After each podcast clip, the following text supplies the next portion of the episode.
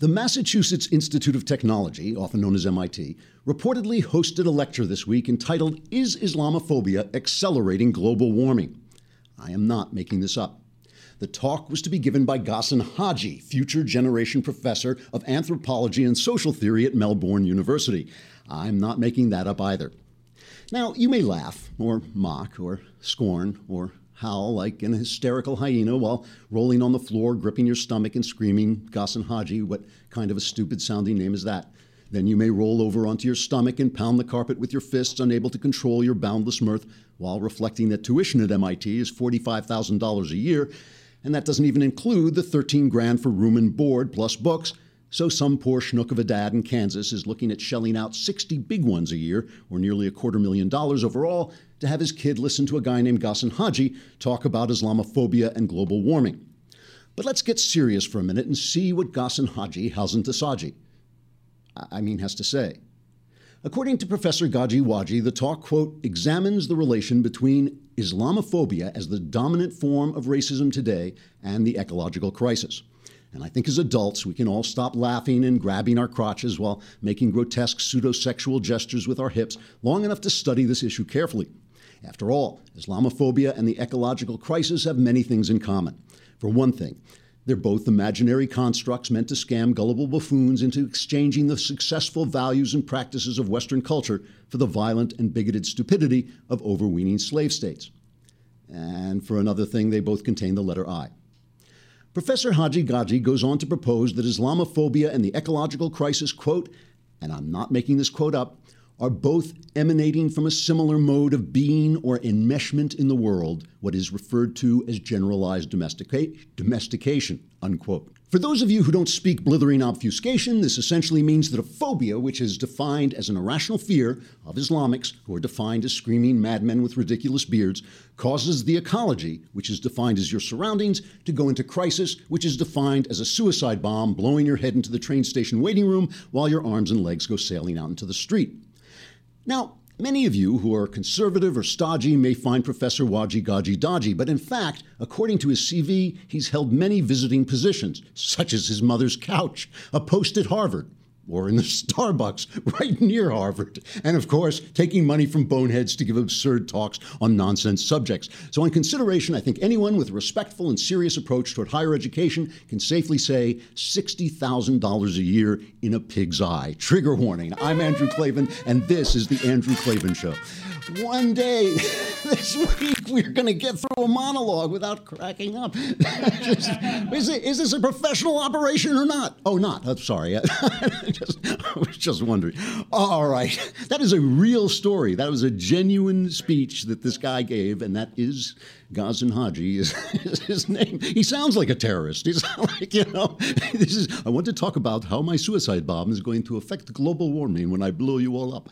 All right. So here we are again. It is time, time to, for us to ask you to subscribe and subscribe. Even you know, if you subscribe, you can watch the show. But even if you can't watch, because I listen to podcasts in the car because I'm in LA, I spend most of my life in my car, and I, that's where I listen to the podcast. But even if you can't watch, it supports us and it gives you a chance to get in the mailbag because today is our first mailbag. Yay! Yay! We're going to answer some of your questions at toward the end of the show in the first ever mailbag, and we're going to talk about the primaries last night.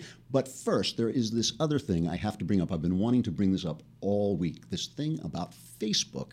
Have you heard this? That Facebook is has been censoring conservative opinion. What they do is they well, I'll read it. Gizmodo had the story. It says Facebook workers routinely suppressed news stories of interest to conservative readers from the social network's influential trending news section, according to a former journalist who worked on the project. This individual says that workers prevented stories about the right wing CPAC gathering, Mitt Romney, Rand Paul, and other conservative topics from appearing in the highly influential section, even though they were organically trending among the site's users.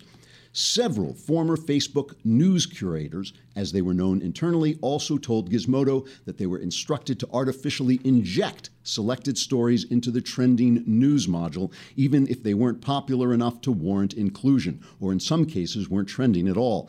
The former curators, all of whom worked as contractors, also said they were directed not to include news about Facebook itself in the trending module. Which, well, let's let's just play. Facebook has denied this, and they read their statement on the five. Just play the Facebook uh, answer to this. We take allegations of bias very seriously. Facebook is a platform for people and perspectives from across the political spectrum. There are rigorous guidelines in place for the review team to ensure consistency and neutrality. These guidelines do not permit the suppression of political perspectives. Now, let me just respond to that. They're lying. They're, they are lying. Facebook does this. Facebook definitely suppresses conservative thought, and they, they suppress rational conservative thought. They have done it here to us at the Daily Wire. We had a page that went up that had the way the way they work is they basically say that your thought itself transgresses the, the boundaries of decency. So if you come out and you say, you know, I think there are problems with the Islamic religion. They say, well, that doesn't live up to our standards, or especially if you make a joke about it. And especially if the joke is funny and true, you are very likely to get banned. This has been a problem for my pal Steve Crowder. He is absolutely furious about it. And he says they've been kind of jerking him around on their billing as well. He put out a story, uh, he put out a statement that says he's one of the, he's got one of the most popular conservative podcasts on the air. I mean, this is uh, this is hard for us to believe because we know Steve, but uh, you know he's really funny and he does a great podcast. And he said this, the Gizmodo.com story coincides with and now potentially provides an explanation for Facebook's mismanagement of payments made to Facebook by Mr. Crowder and its woefully biased and unprofessional treatment of his accounts during an ongoing billing dispute. So they've really been jerking him around. Greg Gutfeld, I thought, had the best reaction on the five. He heard about this. This is his response why they're doing it. The reason why they don't want it there is because it always wins. Wherever restrictions are removed, conservative thought takes over. If you think about the, if you think about talk radio in 1987, when, when all of a sudden that, those restrictions were gone, Rush Limbaugh took over. When the internet became a thing. What was the biggest site? Drudge Report. Mm-hmm. Cable news, CNN for a little while, then all of a sudden, boom, Fox News comes in, becomes number one. Wherever restrictions are pulled, conservative thought takes over because it's thought. this is, and this is why, by the way, the seizing of our culture by the left is our fault if we fought back, if we fought back fearlessly, if we didn't worry about what the New York Times think. Listen to the way the New York Times covers this story. Okay, the, the New York Times, a former newspaper, who actually has editors go on television with their faces hanging out and say that they cover the news equally. They cover the news without bias. They really do believe this, or at least they have hypnotized themselves into believing it. This is their headline. Conservatives accuse Facebook of political bias. This is the New York Times. They couldn't go out and check it out. They couldn't run, you know, they couldn't, they've, they got 500 reporters. They had parachute into Sarah Palin's underwear drawer to see, you know, what she was up to, but they can't go and check out a, a story about the biggest online social media and whether it is screwing one side of the political conversation. This, this thing about this is so typical. If Hillary Clinton went out and knifed a baby to death on the street, just said, "Oh, that's a nice baby. I think I'll kill it," and just stab. If that, if Hillary Clinton did that, the headline in the New York Times would be "Conservatives seize on Clinton murder to promote their values." That's what it would be because they know what their readers, their six readers, are thinking. What their six readers are thinking would be, "Oh." Rotten conservatives. I, I, you know, this is terrible. They, they always do this. They always play off our mistakes and use them. For, so that's their headline. Conservatives accuse Facebook of political bias. Their, head, their lead is Facebook scrambled on Monday to respond to a new and startling line of attack accusations of political bias. If there was a conservative in America who was startled by this line of attack, I don't know who it was. What? You know, I don't, I don't know. I, I, I use my computer every day and I put the coal in it and pump it up, and I've never seen any kind of bias. But you'd have to be goofy not to see that, that this is going on. You know, the way the way this works. By the way, on Twitter, these these alt right guys who are threatening to throw Jews into the gas chamber, they're not censored at all because they don't mind when right wingers sound obscene and horrible. You know, I was on NPR once. NPR is this far, far left wing station. They don't know they are. They don't think they are, but they are. And whenever you hear a conservative on NPR, he has a southern accent and really bad grammar. So they'll say, you know, conservative expert.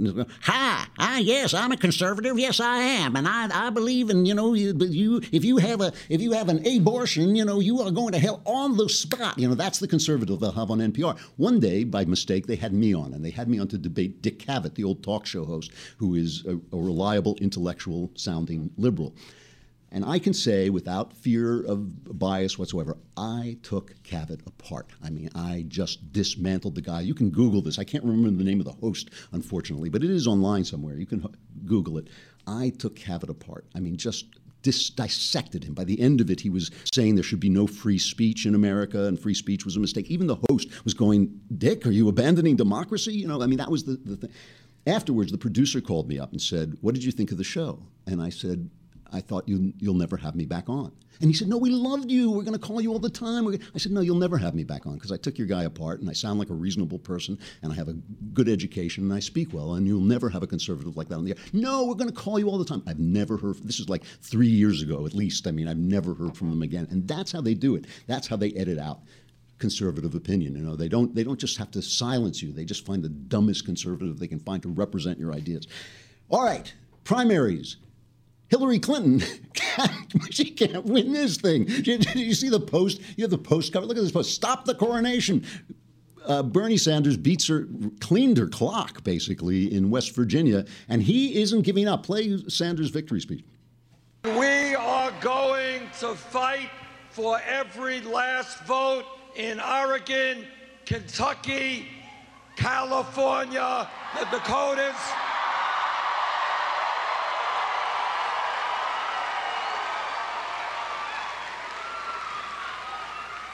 Now, we fully acknowledge we are good in arithmetic, that we have an uphill climb ahead of us. But we are used to fighting uphill climbs.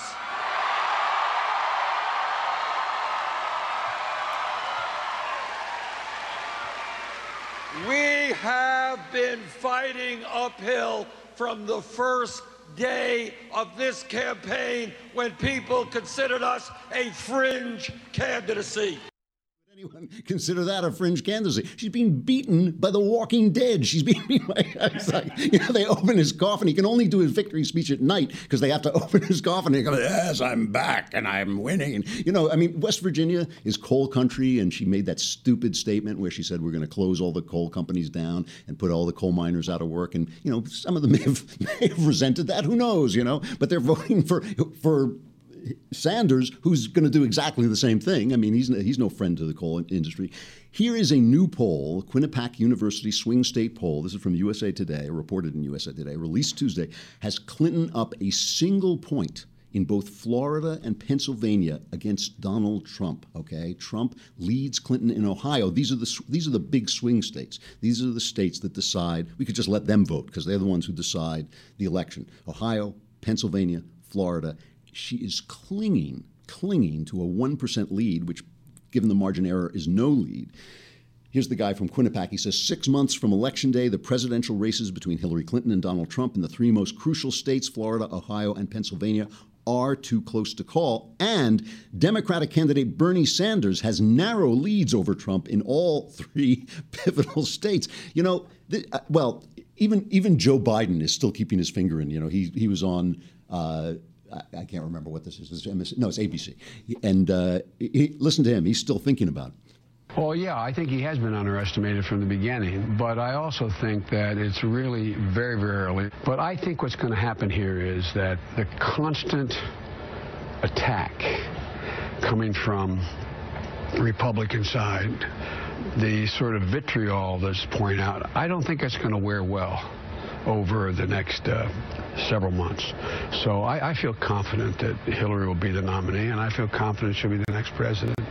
No regrets? I know that before you said that you didn't run, but you knew that it was the right decision for your, it, it, for your family. But. Look, I, I had planned on running. Um, It's an awful thing to say. Uh, I, I think I would have been the best president but um, it was the right thing, not just for my family, for me. I, no one should ever seek the presidency unless they're able to devote their whole heart and soul and passion into just doing that. And um, Beau was my soul. I just wasn't ready to be able to do that.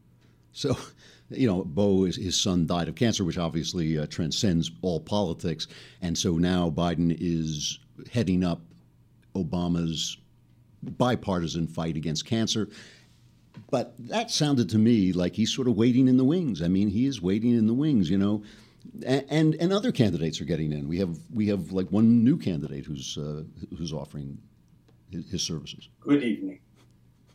I am Lord Darthos and I am here to announce my candidacy for President of the United States.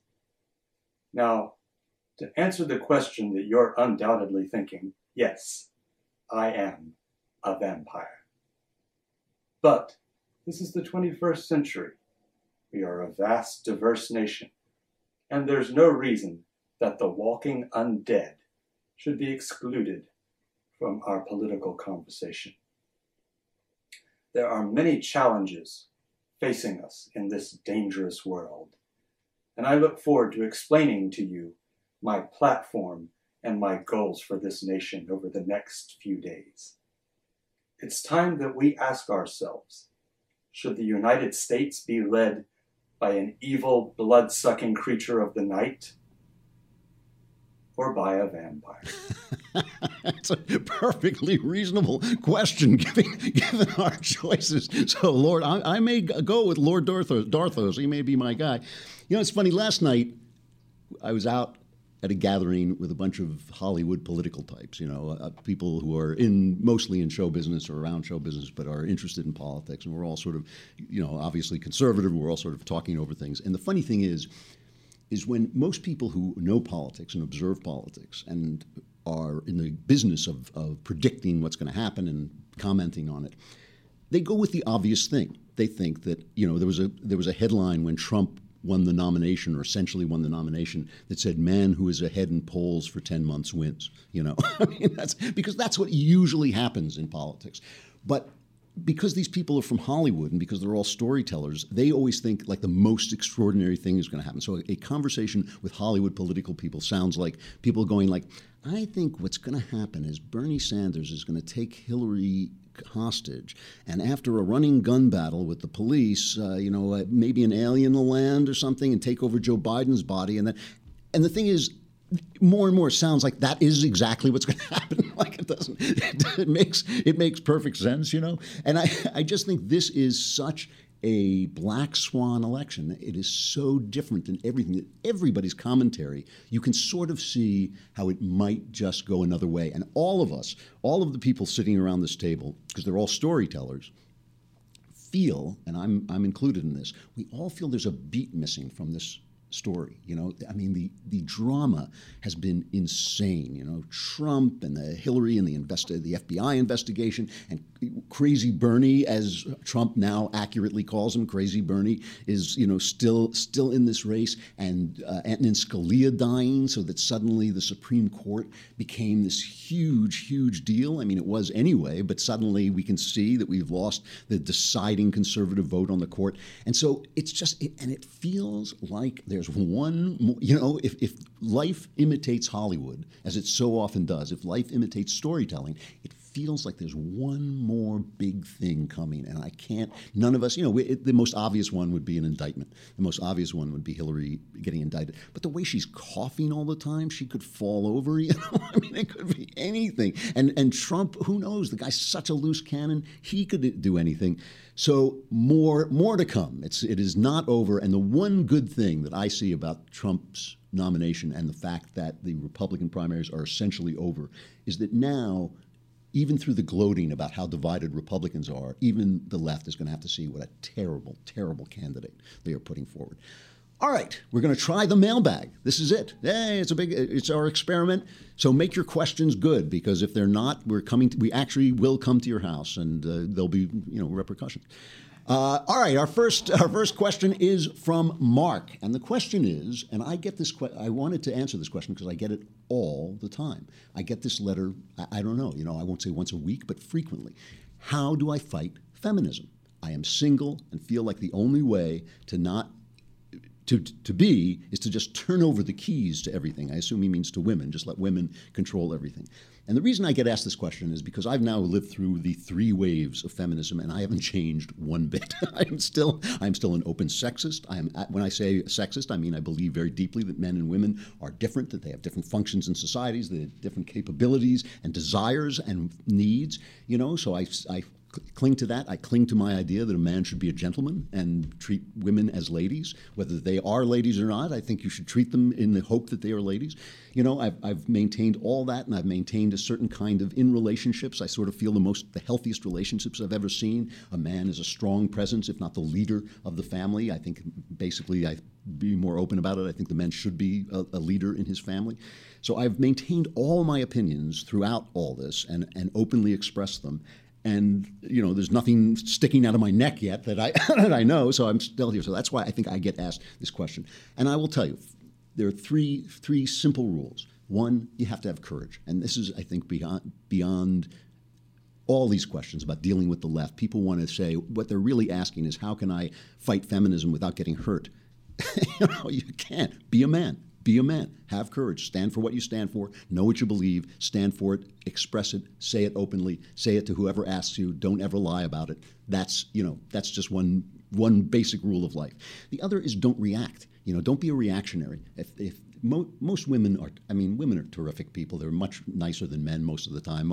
Some of the best people I know and my favorite people are women. You know, it's like you're, you're reacting to somebody on a television screen that you don't know screaming things at you. If that's what you're reacting to, some some broad on YouTube, you know, who can't keep her mouth shut. Why are you reacting to that? If you're going out with a woman like that, stop going out with her. You know, I mean, if you have a woman like that at work, deal with her, deal with her, but don't react to her. Don't become, don't begin begin to think like, oh, women are terrible. You know, don't don't do the David Mamet thing that he used to do in his old plays, where the women were all these conniving bitches and hating people and all that. You know, don't do it. And the third thing is know thyself, know what you want. You know, and because there are two there are two realms of dealing with feminism. One is the professional, and one is the personal. In the professional realm, be a gentleman, be a professional. You know, I have worked with women and I've worked for women, and just like men, some of them are good at what they do, some of them are bad at what they do. You react to them according to their work. When you are doing work, it's all about the work. Don't make it personal ever. You know, that's that's perfectly good rule. But in relationships, what I see young guys doing is I see young guys giving the store away.